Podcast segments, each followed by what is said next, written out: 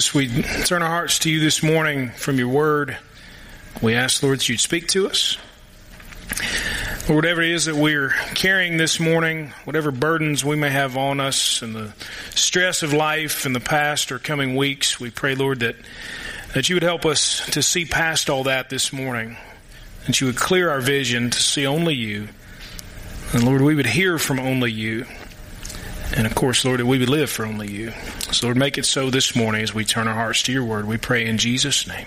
Amen had the chance on Friday morning to speak to the baseball team at Callaway County High School. The coach is a good friend of mine, and and he asked if I would come out, and and I, I don't. He didn't exactly tell me what to say. He just said, "Would you come out and talk to my team?" And I said, "Well, okay." And so that's kind of, you know that's of course like Clint giving Clint the microphone. I mean, it's like you know you never know what somebody's going to say. You turn it over to him, and so uh, so anyway, so I. I went out there and they, they've got their, their district uh, tournament game tomorrow night against Murray High School and, you know, the loser goes home and the winner moves on and all that stuff. And so I was there to, to inspire them, I suppose, at, at some point and whatever. And so I, I, I just talked to them about what it is that they believe about themselves and their team. Because the point is that whatever you believe is going to dictate what you do. And certainly that's the way it is. And so I told them, you know, if you, you believe in, in hard work, and so if you believe in hard work, guess what? You're going to work hard. And if you work hard, then good things tend to happen on the baseball field. And you, you believe so far you've had a good season, so you believe you're a good team. And so if you believe you're a good team, then odds are you'll go out and you'll play like a good team. And we just talked about those kinds of things and and so really what I was trying to do was just convince them of what was already true. They are a good team. They've had a good season. Uh, they have worked hard and they, they've bought into what their coaches have talked about and so on and so forth. I was just trying to convince them of what was already true because if they believe what is already true, then that will, will determine, of course, the, the outcome of, of their season and so on. And, and certainly in life, we know in a far greater way that what we believe determines much more than a baseball game. What we believe determines the outcome of our life. And what we believe as a church determines what we do in the outcome of our church. And so that's our subject today is what we believe because it matters. All of us operate according to a belief system. Even those who claim, well, I have no belief system. That's a belief system isn't it? And so, whatever you, you may be operating by, you have a set of beliefs that you operate by. And so, what, what I want to show, hopefully this morning, eh, very clearly, is here's what we believe as Christians. Here's what we believe is true. And here's the thing. We don't think it's true because we believe it. We believe it because it's true. Does it make sense? So let me say that again. We don't, we don't believe it and therefore then make it true. So it's not true because we believe it. We believe it because it's true. I used to tell a young people that I, when I was youth pastor, I used to tell them that the depth of your belief does not alter the truth of God's Word. It doesn't matter how much you believe, it doesn't make it more true. It doesn't matter how little you believe, it doesn't make it less true. It is true, therefore I must adjust my belief accordingly. Okay, so that's where we are this morning. So we're going to talk about what we believe. We're beginning a series this morning called uh, Un- Undefeated talking about Jesus and his church. And some would say, well, you know, why are you going to preach a series on church? I mean, you know, it's kind of, you know, I mean, good grief. You know, you get people are already in church. You know, you know, here, here's, here's what I think. There are many, many wonderful things about our church. I could, I could go on all day long and I could list all those wonderful things. And certainly I'd call every one of you by name because you're, you're such a wonderful, wonderful people. I'd call every, and if I ignored you, it wasn't on purpose, right? So, so anyway, so I, but I'm not going to do that. I'm going to make you all wonder if you're part of the wonderful parts of the church, okay? But, but we have so many wonderful things. If you come here and you're here for any length of time, you're going to experience some of those wonderful things about our church. Great people, and we believe, you know, certain things we're going to talk about this morning. But here's the thing that I know every church and every pastor, I can speak for myself on this, every church and every pastor, every once in a while needs a reset. We just need to make sure, okay, are, you know, uh, let, let's take a pit stop, let's check everything out. Are we where we need to be? And, and hey, if we are, great, then it's just kind of a shot of adrenaline. Let's keep moving. If, if we're not, then the scripture will show us and we'll be able to adjust and get back in line where we need to be. I don't have anything this morning that I'm going to say, hey, we're, we're way off. This series isn't about us being way off. It's more just, hey, let's take a pit stop. Let's make sure we, we are where we are. We start a, a, a new church year uh, when the school year starts. So if we're going to launch in again, let's let's take the summertime and let's just kind of check things out, see where we stand, and so on. How is it that the Lord would have us do our church? And so, anyway, when Jesus left earth for heaven, he sent, then sent the Holy Spirit to empower and to give life to believers and empower and give life to what he called the church.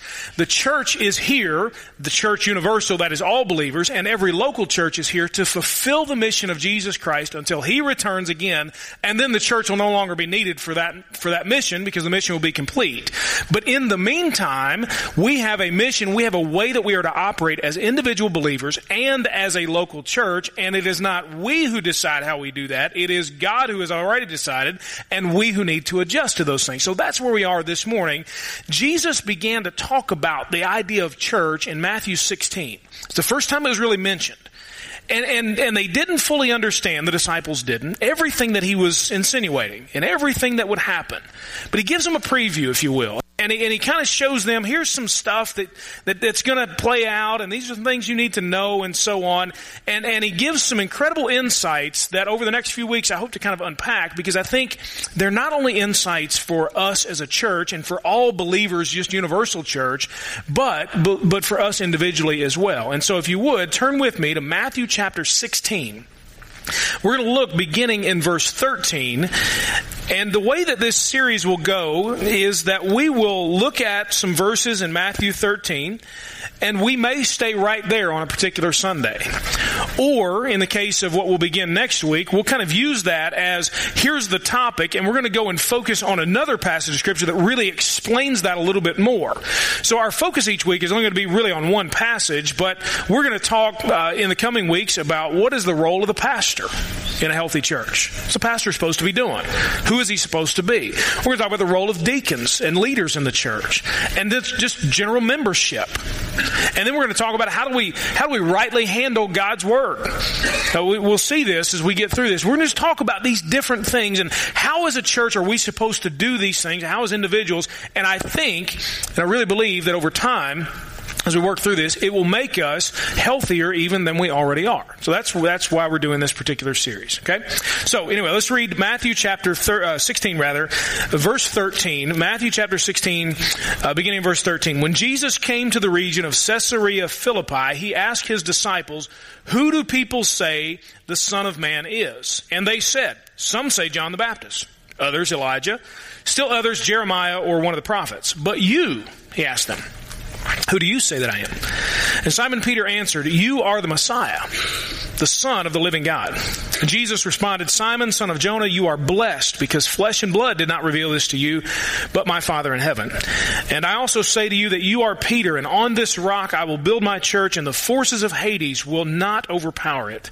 I will give you the keys of the kingdom of heaven, and whatever you bind on earth is already bound in heaven, and whatever you loose on earth is already loosed in heaven. And he gave them, look at verse 20, he gave the disciples orders to tell no one that he was the Messiah. Here's what Jesus says. The church he says, I'm going to build my church and it will be undefeated. There is nothing that can stop it. There is nothing that can defeat it. Not even death itself, not even the death of Jesus, not even the death of believers can defeat the church. And so we are a part, if you're a believer in Jesus Christ, you are a part of an undefeated organism. Not an organization, but an organism, the church. We are undefeated and we always will be because Jesus is. Now verse 20 tells them that he didn't reveal everything to everybody. And so this unfolds over time. He told them, guys, hang on to this for just a little bit. It's not quite time for Jesus to reveal himself completely as a Messiah, but as scripture unfolds, we get the full picture of what he's meaning. He starts here, of course, as you, as you look at it with two questions. First question is, who do people say that I am? What's the word on the street? What, what are people saying? What are the, you know, the, the top five answers are on the board. Who is Jesus? Who is he? What are people saying? And so the polls went out and, and they said, here's, well, here's some people say John the Baptist. Some people think that, that well, you're, you're sort of maybe the, the great man, uh, maybe the reincarnation, or maybe just a, another example of John the Baptist, this great teacher, this highly devoted follower of God, great character and so on. And others, they said, they, they think you're Elijah. And Elijah was an Old Testament prophet. And they thought maybe, maybe this is Elijah come back to life here and here he is, he's on earth and whatever and he's, you know, okay, he's back and, and now he's going to be the forerunner for the Messiah. And so you see they're thinking maybe he's a, he's a prophet. Because then they say, well, some people think you're Jeremiah. Jeremiah was a, was a prophet. uh, who called for repentance and devotion. Jesus certainly called for those things. And others say, well, maybe you're just one of the prophets. They, they didn't really know. There's a lot of confusion. And certainly we can understand Jesus hadn't revealed everything. The Pharisees had confused some people and, and Jesus didn't operate like their Messiah they thought was going to operate. So nobody really knew exactly. And then he puts it to them.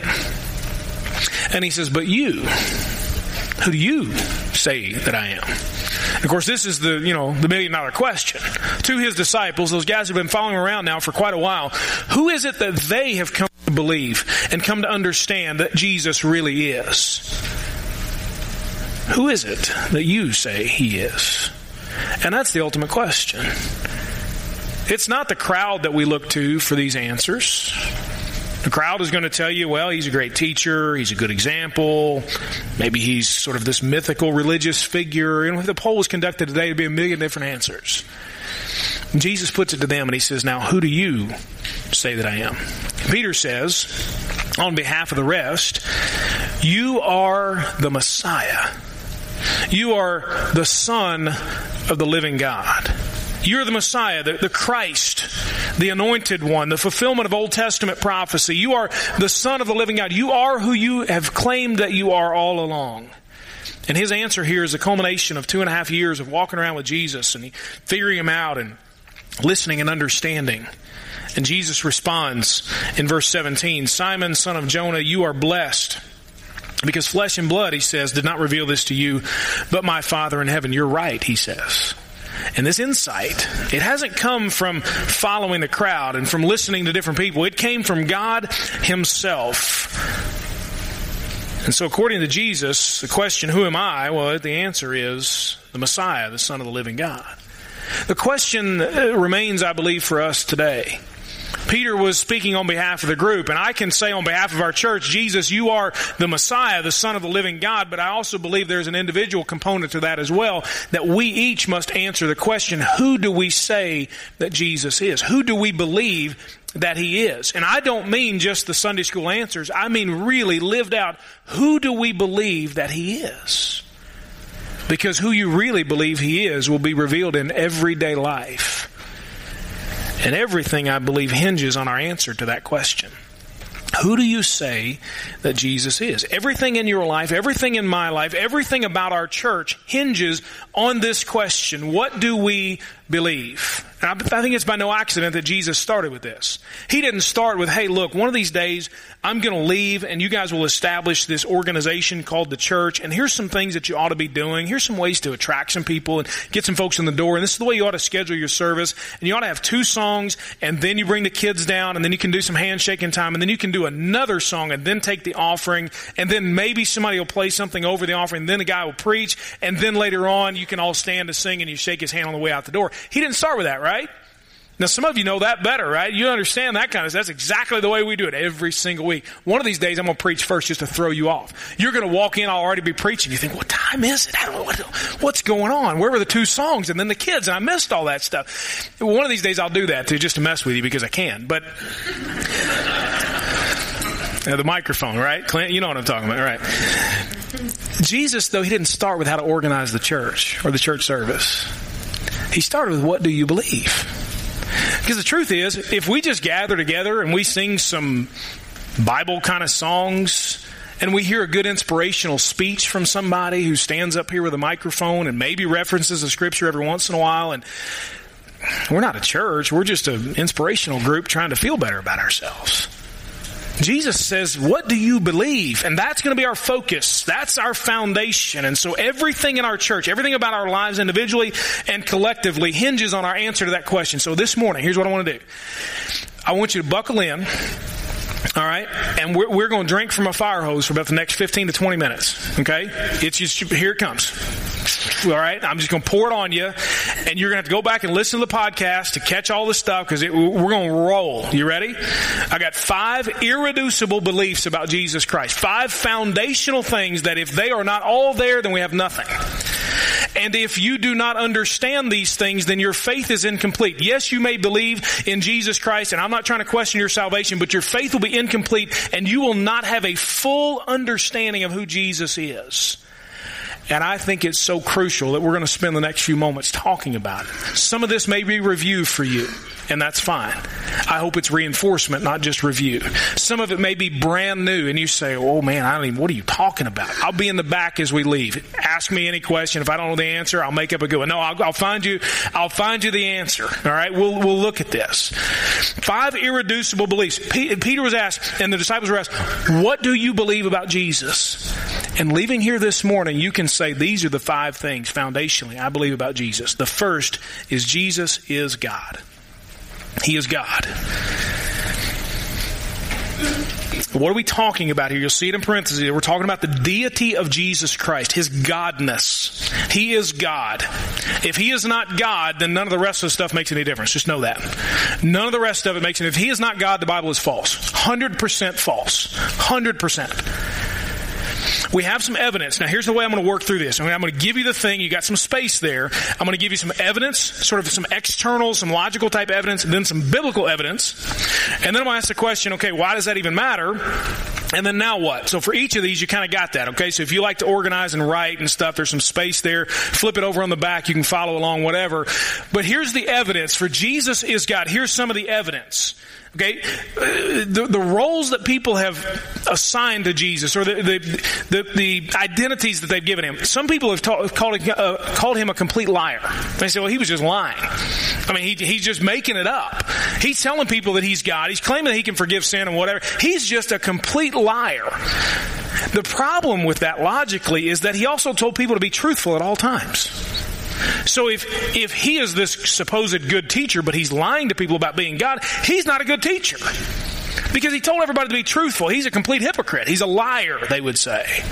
Well, yeah, if he's lying about that, then sure he was. Other people would say, well, he was just nuts. He's crazy. I mean, he thought he was God. I mean, who in the world thinks they're God? You know, it's like somebody thinking, you know, I'm Batman or something. I mean, it's, it's crazy talk. Maybe he just thought he was God's son and he sent from God and yeah, maybe he was just nuts though. The problem with that, logically, is that his life doesn't betray a crazy person. His teaching is coherent. It's not rambling. It's very helpful and organized and good. Crazy people don't talk like that. Crazy people don't live like that. They don't live as consistent as Jesus lived. So maybe he's not crazy. And others would say, well, maybe he's just a, a, legend in the minds of the disciples. You know, I mean, he was gone, and so man, they they thought he was something, so they just wrote these great stories about him. Oh, he's just this legendary figure in their minds, and they made more of him after he was gone than he really was. You know, they sort of put words in his mouth after the fact and and whatever. Uh, the, the problem here is that the disciples would have then had to be the crazy ones. Lots of crazy ones. Since they were all willing to die for him later on. Now listen, I, you know, I, I've got some legendary figures in my mind. You know, some, some really, you know, people that are way up there. But, but odds are I'm not dying for their legend. Well, you better tell me that this person wasn't as great as they were, or I'm going to kill you. All right, they were awful. I'm just telling you, they were terrible. I promise you. You know, Mark Hale not as great as I've made him out to be. I promise. I'm not dying for Mark Hale's legend. But you get what I'm saying, right? They all died for the supposed legend of Jesus Christ. It doesn't make any sense. He couldn't have been a liar. He could have been crazy. He couldn't have been a legend. The biblical evidence, on the other hand, points to the fact that Jesus is God. Why? Because he claimed to be. Over and over and over and over, he claimed to be able to forgive sin. What did the Pharisees say? Only God can forgive sin, Jesus says. How about that? How about that? And he kind of left them hanging. Isn't it great how Jesus does that? Only God can forgive sin. Well, really? Well, guess what? Your sins are forgiven. Oh, hey, look at me. I mean, that's, he claimed to forgive sin. He, he claimed to be able to eliminate death. He claimed to be the truth, not just a messenger of truth. What did he say in John 14, 6? I am the way, what? The truth. Not a, a channel for truth. I am the truth. He claimed to be the judge of the world. He claimed, as we saw in the Sermon on the Mount series, he claimed that his words were equal with God the Father. You've heard it said this. Let me tell you what it really means. Let me explain God's words. How can I do that? Because I'm God. He claimed that he could receive worship. He claimed that to know him is to know the Father. To see him is to see the Father. To receive him is to receive the Father. He claimed that only through him can anyone know God or come to God. Now he must have been crazy if that ain't true. Both his friends and his enemies accused him, or at least acknowledged in his friend's case, that he did claim to be God. Do you know why they crucified him? For what? For blasphemy. Because he is making himself out to be God. The Pharisees knew it. And later writings, of course, in the New Testament point to the fact that his followers clearly understood him to be God incarnate, God in human flesh. Jesus, according to scripture and according to logic, is God. The evidence supports that Jesus was who he said he was, God in the flesh. Now, why in the world does that even matter? Why does it matter? Because if he is God, follow this, if he is God, then God has come to earth, right? And if God has come to earth and he has come to be with and reside among sinful people who hate him with their unbelief and with their life. And if he has come to be with sinful people, then he must love sinful people. I am a sinful person. Therefore, he must love me. And if I am loved, then I'm accepted and I'm valued by God. The fact that Jesus is God proves that God loves us and came not only to demonstrate, but to, to really show and to fulfill His love for us. So what now? Well, I can stop chasing love from all the wrong places. I can stop trying to be approved by everybody and everything. Stop trying to work so hard to be accepted by everyone. Realize that I'm not alone. I'm not rejected. I, am not despised. I, I'm not criticized. I'm not cast out and abandoned by God, but I'm loved by Him because He came to earth to demonstrate His love. And as a result, I can love others and I can love myself because of God's love toward me. I can be available to other people. I can pursue relationship with other people because that's what God has done for me. And as a church, we can know how to love one another. How do we know what it means to love one another? We look at Jesus. Not in a cliche, kumbaya, sit around the campfire and throw sticks in it and make promises we don't intend to keep kind of thing at church camp. But in a real way, we look at Jesus and we say, this is what he did. This is who he was. This is how he loved, and therefore we'll love one another that way. And as a church, we are challenged to go reach out to people who are not among us. Why? Because that's what God did. The love of God changes everything about us. Now, the first one is longer than the next four. I'll just tell you that. So take a breath. That's a lot of stuff. We'll have it on the podcast. You can go and listen to it. Jesus is God first. Second, Jesus is sinless. Sinless. What are we talking about? We're talking about the virgin birth of Christ. Now, just so you know, we are talking about the fact that Jesus was conceived without a sexual union between Joseph and Mary. We are not talking about anything about Mary and her status. She later on had more children. She was not conceived by a virgin. Jesus and Jesus alone was. Understand that. It's the only thing biblically we have any evidence of. Mary was simply the vessel through whom God birthed his son. Was she a special lady? Seems like it. Was there anything more special about her? Doesn't seem like it. That's it. Just understand that. And so Jesus is the focus. He is the one who is sinless, okay? Now, the logical evidence for this really comes to us as we read the scripture, but we start to think through what Joseph, the, the engaged husband of Mary, what he was thinking. So he finds out that his fiance, before they're married, before they've, they've had a sexual union, he finds out she's pregnant. Of course, he's devastated. She's cheated on him. She's had a sexual relationship with somebody else, and she's gotten pregnant as a result of it. And so, if you know the story, maybe you went to Sunday school a long time ago and you know the story, you've gone to church on Christmas, you understand, he decided what? He's going to dismiss her quietly. He doesn't want any more shame for her. Certainly doesn't want shame on himself or dishonoring. And so, he's just going to get rid of her quietly. And then all of a sudden, he changes his mind and he marries her. What? What, that doesn't make any sense, right? Why would a guy who knows that the rest of his life is going to be shamed because of this illegitimate son that his wife claims came from somewhere and he's not really the father, why would he welcome all of that shame and disrepute? Well, the only logical answer is that what the Bible says actually happened that one night Joseph laid down to go to sleep and he had a dream, and in that dream, an angel appeared to him and said, Hey, man, it's all true. What she's telling you that the, the Holy Spirit has put this child in, that's true. And so you can go and marry her. with no problems. It's logical. The biblical evidence comes from a variety of sources here. Uh, Jesus was labeled the son of Mary. He was the supposed son of Joseph. They didn't really know. People in the Bible it's recorded they weren't sure exactly who his father was. What does that point to? Well, maybe his father wasn't of this earth. You understand? Not only that, but his life. I mean, his character points to the fact that this guy was different. The, the qualities that would normally not coexist in people, perfect truth and perfect love, coexisted in Jesus. He, he, was the perfect example. He lived an incredible life, never a false step, never a wrong note, free from all prejudice, the perfect combination of every perfect human and divine characteristic all in one. And later on, of course, the writings in the New Testament, Paul in particular in 2 Corinthians 5 called him sinless. Now why does that matter? Why does it matter? Well, I'll say this. It matters the virgin birth because if Jesus had an earthly father, what would he have inherited? An earthly sinful nature, right? So he would have been by nature a sinner. Jesus, however, did not have an earthly father. He had a heavenly father, and so by nature he could be sinless. If Jesus is sinless, then he was able to fulfill God's demands in the law. And if he is sinless, then he can represent me and you before the Father, as the scripture says. And if he is sinless, then guess what? I don't have to be. I can't be anyway, right? I am loved because he is God, and I am humbled really because he is sinless, and I'm not. So what now? What do you do as a result of that? You know, it's one thing to believe that. It's one thing to, to acknowledge, okay, yeah. What do you do? Well, I, I, think, you know, I'm free now to live without the pressure of being perfect. Because guess what? I ain't. Don't say amen to that. I, I'm not. All right?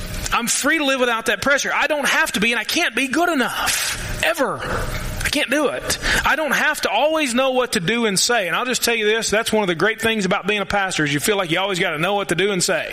Especially on Sunday morning around 10 o'clock. But I don't, I'm free from that. I don't have to have all the answers, right? I'm free to let myself and others off the hook when I make a mistake or my imperfections. As a church, we're free not to have to be cool. No, we think we're pretty cool, right? You wouldn't be here if you didn't think it was kind of cool to be here. But we, you know what? We're probably not the coolest place around. You know, I mean, I, no offense, but we're probably not. But we're off the hook. We don't have to be cool. We just need to believe what Jesus told us to believe and love people, love God with all of our heart. That's what we do. We can be who God has called us to be and be confident that that is enough. We can make some mistakes. We can even sin and still live in relationship with each other and certainly with God because we're not expecting sinless perfection from each other, but only from Jesus Christ. He's God, He's sinless. Thirdly, He is Savior. He is Savior. What are we talking about? We're talking about His substitutionary death. Fancy way of saying He died in my place. Now the evidence points overwhelmingly to the fact that Jesus did indeed die on a cross. No rational historian has ever claimed that Jesus didn't really die on the cross. History tells us it is a fact that he lived and that he died on a cross and he was buried. It's a fact. Like I said, no rational historian. Now the biblical evidence tells us what the cross did that the cross satisfied the wrath of God.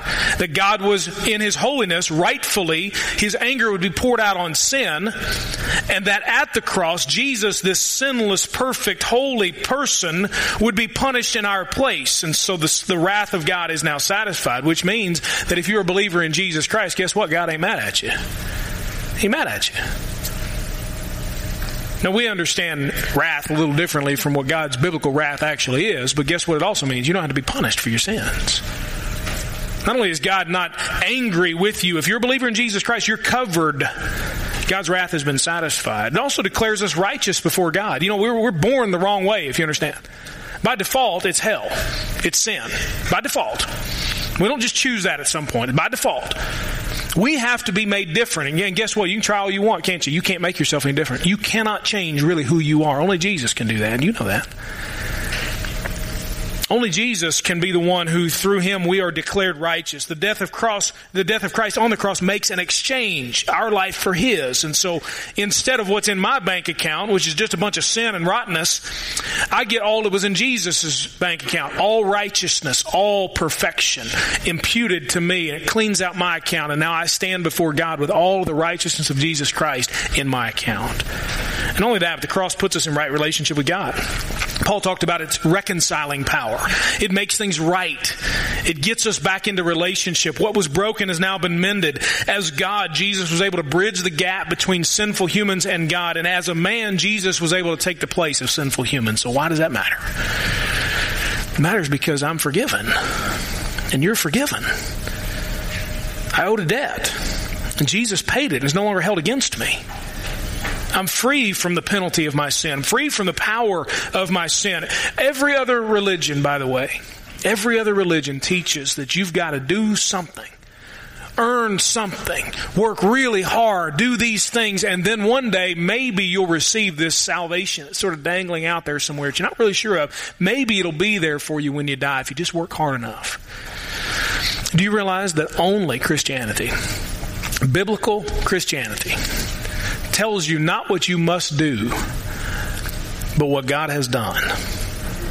And it's a period at the end of the sentence. It's period. Here's what God has done, period. Not what you must do, but what God has done in Jesus Christ. So what now? Well, I, I, can live as if I don't have to make up for my sin. You ever been there? Some of you spent years, decades, trying to make up for something you did and you just poured guilt and shame and condemnation on yourself, well, if I just feel bad enough about it, then I guess God will forgive me for it because, boy, He knows I really feel bad about this. Yeah, I don't know if God shakes His head at us, but I, if I were Him, I'd shake my head at that. So you mean to tell me that I left heaven and came to earth and lived perfectly to fulfill the law. And then I died a death that later on I, I, really explained this all to you, helped you understand in the New Testament, that all you need to do is believe in me for your salvation and you don't have to earn anything and the guilt and the shame and the condemnation has now been literally been removed from you as far as the east is from the west and yet you're going to feel bad to make me think you're real serious about this. What? Doesn't even, it doesn't, it makes no sense. So what do we do? We live with joy, knowing that salvation has been purchased and given to us. It's not something we have to earn. I have a new identity, new meaning, new purpose, a new life. And I now trust Jesus as my only solution for life. He's my salvation. I trust Him. And maybe for some this morning, you need to receive His salvation. Because you've been trying to do all the right stuff and you've never humbled yourself before the Lord and said, God, it doesn't matter what I try, I can't get to you. so I'm going to stop trying. And I'm just going to receive what you've done. God, you came to me. And I'm going to place my faith in you and what you have done, not in me and what I can do, what you have done. Fourth, He is alive. He is alive. Now, what we're talking about is the bodily resurrection of Christ. The external logical evidence is the empty tomb. The Jewish and Roman sources both agree there was no body in the tomb. Literally. Nobody and nobody. You get, you see that? Are you still awake? Okay. Come on. That's funny. Um, it's late in the sermon. It's still funny. Come on, you know? There was nothing there. Nobody was there. Now there's several theories that go around about this. Some people say the body was stolen. The disciples took it. But guess what? They weren't even expecting Jesus to, to be resurrected. They didn't understand what he meant. Why would they go and steal the body if they're not even expecting an empty tomb? That wouldn't make any sense. How in the world could they overpower all the Roman soldiers? Well, well the, you know, the Pharisees conspired to tell them, you know, to, to act like they were asleep. Guess what? What happened to you if you're a Roman soldier and you slept on the job? Not only do you lose your job, but you lose your head. You ain't going to sleep. I don't care how much money they pay. You're not going to sleep. So the stolen body theory doesn't make any sense. Uh, other people said, well, he just kind of swooned. He just acted like he was dead. You know, I mean, he passed out because, I mean, you go through all that stuff, you probably pass out too. And then when he got into the cool, dark place there in the tomb, whew, he, he kind of revived a little bit. And then apparently somehow he pushed this 2,000 pound stone out of the way, whipped some Roman soldiers and walked out of the tomb after he had been beaten for two days, after he had been crucified for six hours, he was able to do all that. Doesn't make any sense. Some people say, well, they were hallucinating. They just thought they saw him. So hundreds of people at one time all had the same hallucination. I've never had a hallucination. Maybe you have, and I, and I, but I doubt that hundreds of people with you all had the same one at the same time.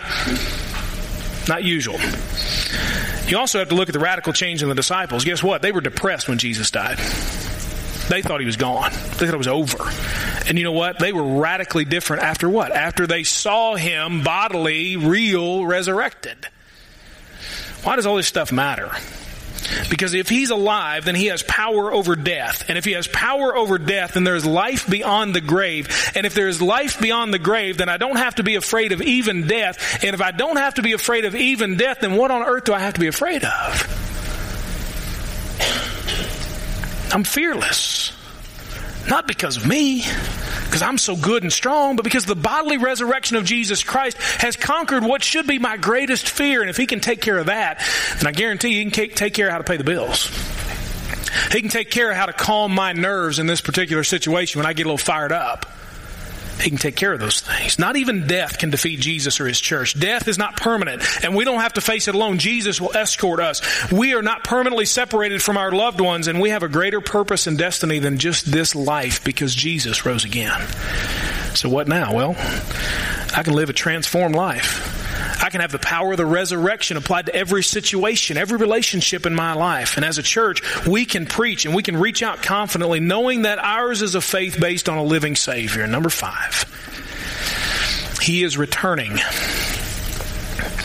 Now hold on just a second. Are you ready to pack up? But let me get through this, all right? More, a little more fire hose for you. Take a breath, write it down. Here we go. Last little bit. He is returning. What are we talking about? Talking about the bodily return of Jesus Christ. The bodily, like, real return, not like some ghost like the real return. Here he comes back. The, the, the, the logic, the evidence for this is that every civilization known to man, by and large, nearly all of them, have had some concept of life beyond this world. That there's something else that we can't see that one day we'll get to. We also know that if Jesus ascended into heaven after his resurrection, but he, or they claim he ascended, then where is he right now?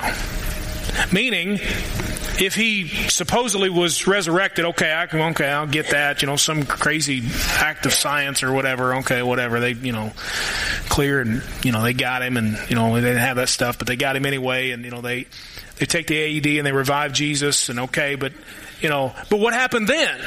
Okay, where did he go after that? Because if he didn't ascend into heaven and isn't coming back one day, if he's not there preparing a place for us like he says in John chapter 1, then where did he go? Did he die again?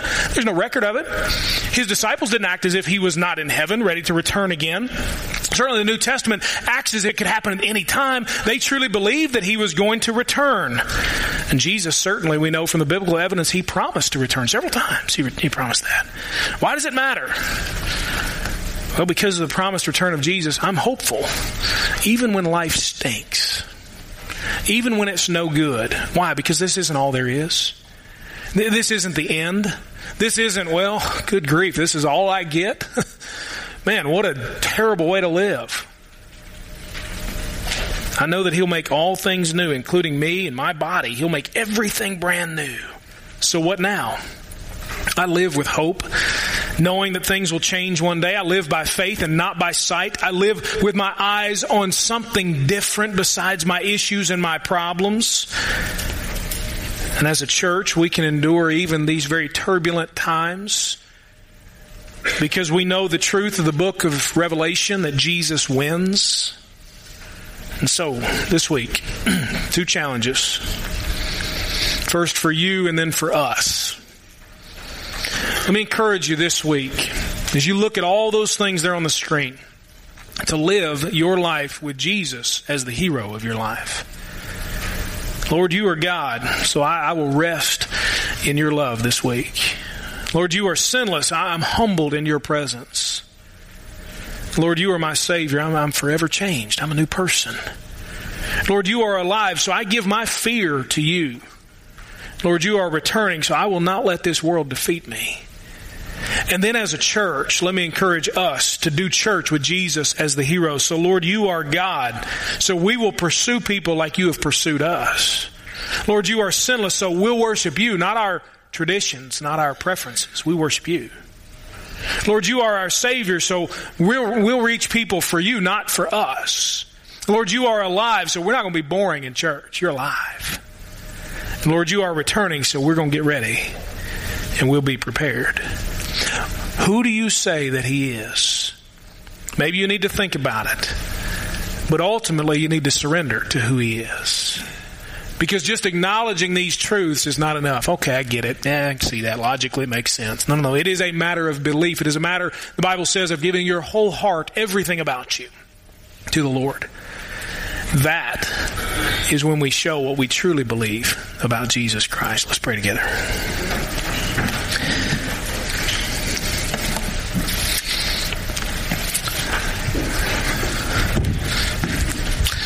Lots of stuff this morning.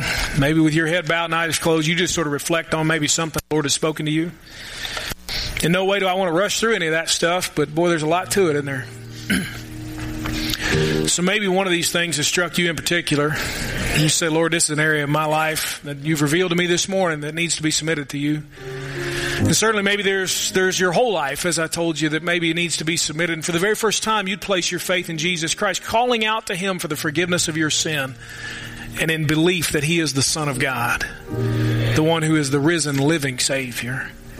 You can pray that right there where you are, asking the Lord for forgiveness, calling out to Him in faith, trusting Him.